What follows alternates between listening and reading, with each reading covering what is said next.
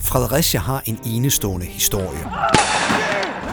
Det siges, at, at hesten blev skudt under ham to gange. Byen er yngre end de fleste andre danske byer. Byen er langt fra færdig, da svenskerne i 1657 igen står foran voldene. Selve slaget øh, varer faktisk ikke så lang tid. Byens oprindelige del blev planlagt, inden der overhovedet var flyttet indbyggere ind.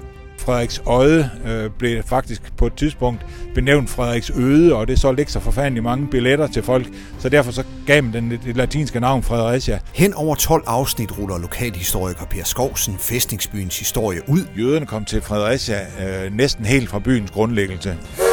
Det gør han via 12 nedslag i byens både dramatiske og unikke historie. Fredericia Banegård var der, hvor alle mennesker skulle skifte tog, øh, enten for at komme, øh, komme ned til færgerne, eller også for at skifte linje, hvis man skulle skifte retning i, øh, i Danmark. Velkommen til Fredericia By og Fæstning. En podcast om Fredericias historie.